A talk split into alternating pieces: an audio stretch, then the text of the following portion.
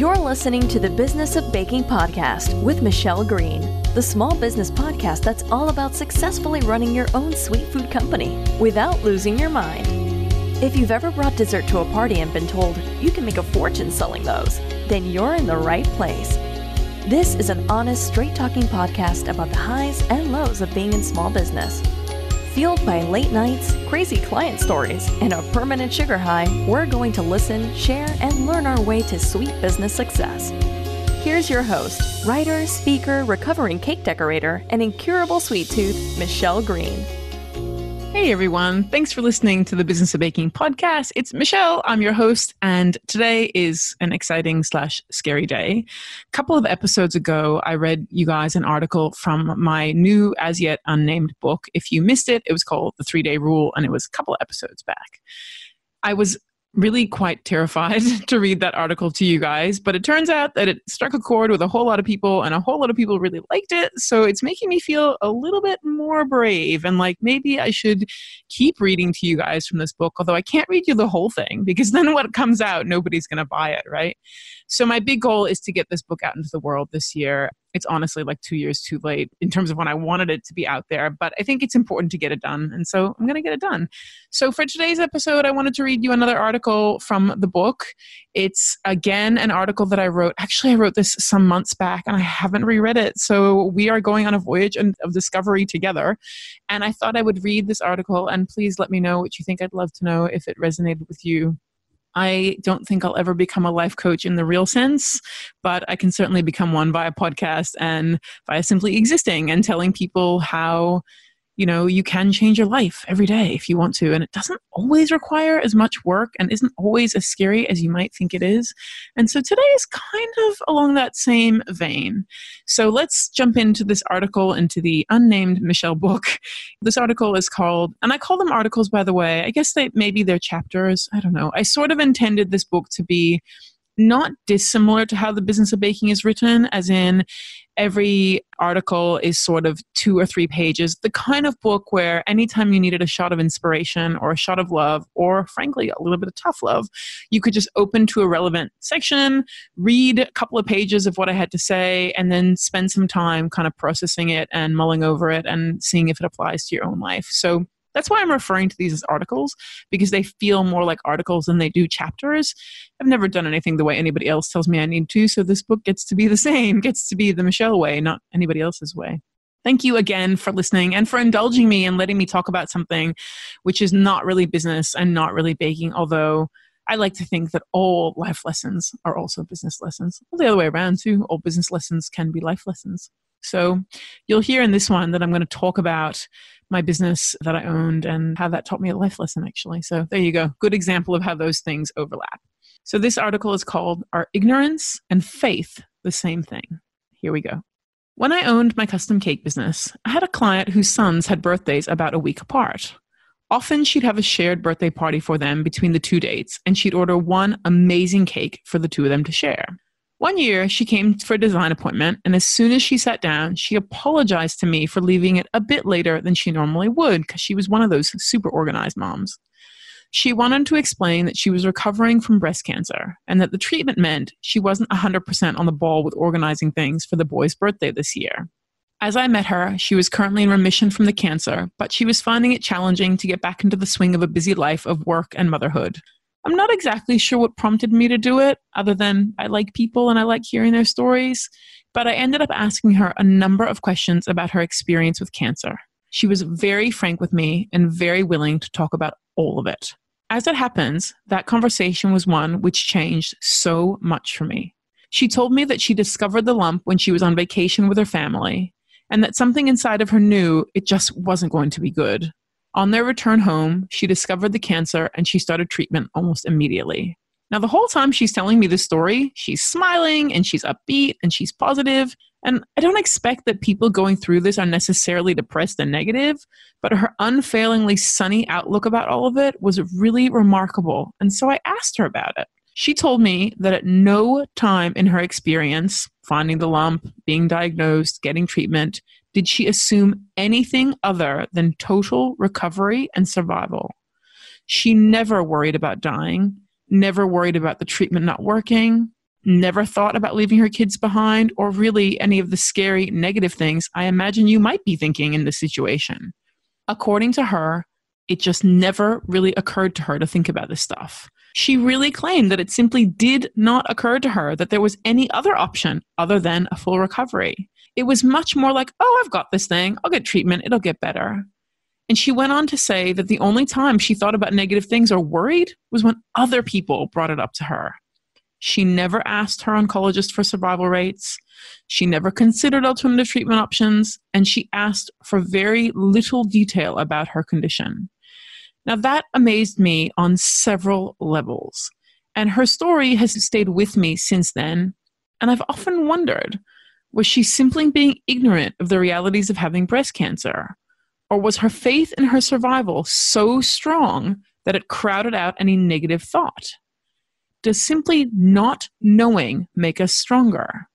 Now, this is unusual for me to understand because I'm someone who wants to know everything about everything. I research the heck out of stuff. I ask lots of other people to share their thoughts. I Google like a woman on a mission, and I basically like to know as many details as possible because I'm of the camp better the devil you know, right? Now, knowing doesn't necessarily change my choices, but I always want to know what the deal is. And yet, I guess, you know, to me, knowledge is power, right? But yet, here's this woman who chose to remain blissfully ignorant of the details of her situation. And the end result was a happy woman on the road to health. Now, of course, the outcome could be different here, and she could be ignorant and also no longer with us. But there's kind of part of me that believes that her ignorance is what guaranteed her health, or at least played a part in it. If she had spent her time and her energy on negative thinking, worrying about the outcomes of things, and generally hoping for the best but expecting the worst, is that really the best way to spend our lives? If you even vaguely believe that there is a muddy mind and body connection, which I really do, then you can see how her mental state, her acceptance of nothing less than total recovery, would have had an impact on her physical well being. This is where, for me, the question of ignorance versus faith isn't really a question. It was her ignorance of the details which almost forced her to have faith in her recovery. And in the absence of any other outcome, you have complete faith in that only one outcome, which is in front of you. Now, personally, while ignorance is not my preferred option, as I told you, I want to know all the things all the time in extreme detail. I can also see how her attitude is not only blissful, it's hugely motivational not knowing what the full options are not only gives you faith, it gives you freedom.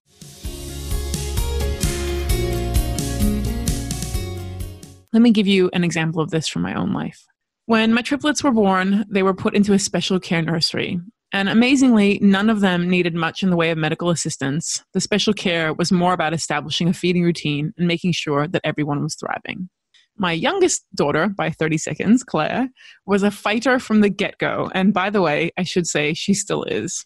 And of all the babies, she was physically the strongest. She's also mentally the strongest in many ways, back then and now. Now, the hospital had a policy of babies being in room with their moms from the get go. Now, in my case, it wasn't possible for all of them to be in with me because they were in special care. So I'd spend all day in the nursery with them and then head back to my room to sleep at night. However, on my third night post giving birth to them, the nurse wheeled Claire into my room because she was strong enough not to be in special care overnight, and the nursing powers that be decided I needed to start getting used to these babies sooner rather than later. I was pretty excited about this actually. I finally had a baby to hold and feed and spend time with. Now, the night started out totally fine. I fed her and I burped her and I put her down. Shortly thereafter, though, I put myself to bed too, thinking along the lines of that old saying, you should sleep when the baby sleeps.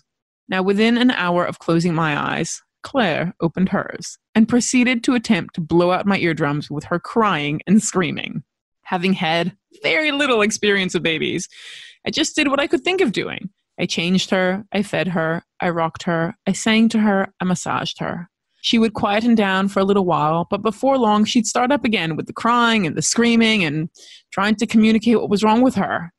And, like, side note, why don't babies come with a user manual that explains what they're screaming about? So, all night long, this little tiny thing, and Claire was tiny, she was only 2.3 kilos or just about five pounds, screamed her head off And I, as her mom, well, I wanted to scream my head off too, but of course, instead, I just cried and cried and cried while simultaneously rocking this little thing and begging her to calm down.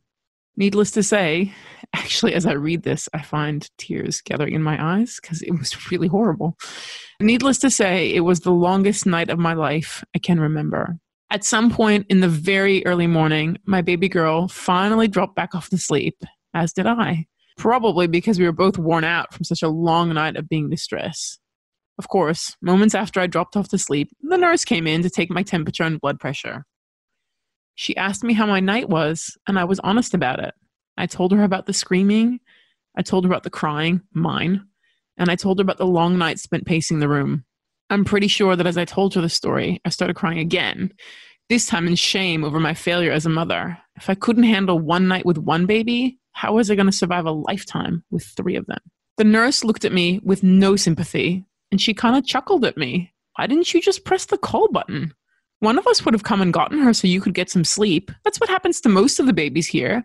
By about 3 a.m., the hallway is full of baby cots while the moms get some sleep. You know, once these babies are home, you won't be getting any sleep, you know. And I looked at her, dumbfounded. Press the call button? What? I didn't know I could do that. I didn't know I should do that. I didn't know I was allowed to press the call button and ask for help. Nobody told me that was an option. I thought this whole trial by fire parenting hell night thing was required. Isn't that why they put them in your room? I mean, you're supposed to get used to it, right? What would be the point of pressing the call button if the whole point of putting the baby in the room was to teach you how to get through it? And also, let's be real, isn't that cheating? I was completely pissed off at this point. She asked me again, Oh, honey, why didn't you just press the call button? To which I replied, I didn't know I could. She just laughed at me, checked on Claire, and wandered out. That whole night, I was ignorant that help was just a button press and a few steps away. I was ignorant that I had other options. I was ignorant as what to do to solve the screaming baby problem. That ignorance led me to faith. Faith that I'd be okay, that Claire would be okay, that morning would come, and we would survive it together. After the nurse left, I walked over to the plastic cot. I looked down at this tiny baby girl with the very few wisps of hair on her head, and I said, We did it, baby girl. We made it through the night we didn't even need help like all those other wussy mothers. And I fist pumped the air in joy. Instead of exhaustion, now I just felt elation and, okay, a little bit of embarrassment about knowing that I was allowed to press the button. Ultimately, my baby girl and I made it through the night. We were tired and war torn and very rough around the edges, but we made it simply because I didn't know that there was any other option but to make it. Sometimes a little bit of ignorance and a little bit of faith are all you need to pull you through. And as I read this, I'm absolutely like lots of tears running down my face because I remember how hard that night was. And I remember thinking, I am the worst mother that ever lived. And these poor children are not going to survive to their first birthday because I am just not going to make it. And those kids, about a month ago, turned 18 and they are amazing human beings. And I like to think that I have taught them, yeah, you know, you need to do all the things and be aware of all the options and whatever, but you sometimes just have to fall back on a little bit of faith and a little bit of ignorance that it's all going to be okay. If you don't allow yourself to think too hard about what the options are, then I think you're somehow more able and stronger to get through the options you want to go through. And I had a business coach once who gave me similar advice and i can't remember where this quote comes i'm so sorry but it's something like you know burn the boats or whatever and it's like an old military reference or whatever. I'm probably getting this wrong but you're going to get the gist of it.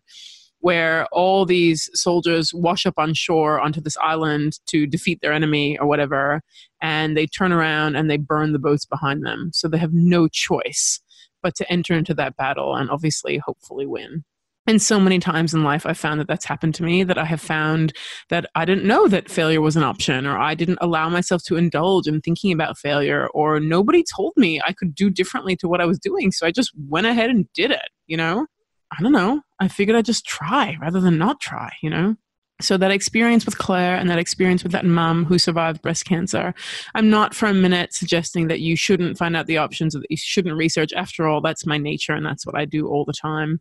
I'm simply suggesting that sometimes, even with all the knowledge in the world, even with all the information, all the Googling, all the endless pieces of paper and bits of advice you got from your friends, sometimes you just got to have a little faith. On that note, have an amazing week continue to be awesome. And if you can't be awesome, just keep on turning up. Sometimes the faith is just in knowing that the more you turn up, the more things happen. Have a great one. Thanks for listening to the Business of Baking podcast. You can find show notes, links, and other fun stuff for this and previous episodes at thebizofbaking.com. Until next time, may your oven stay evenly hot, your ganache never split, and may you always be in the business of being awesome.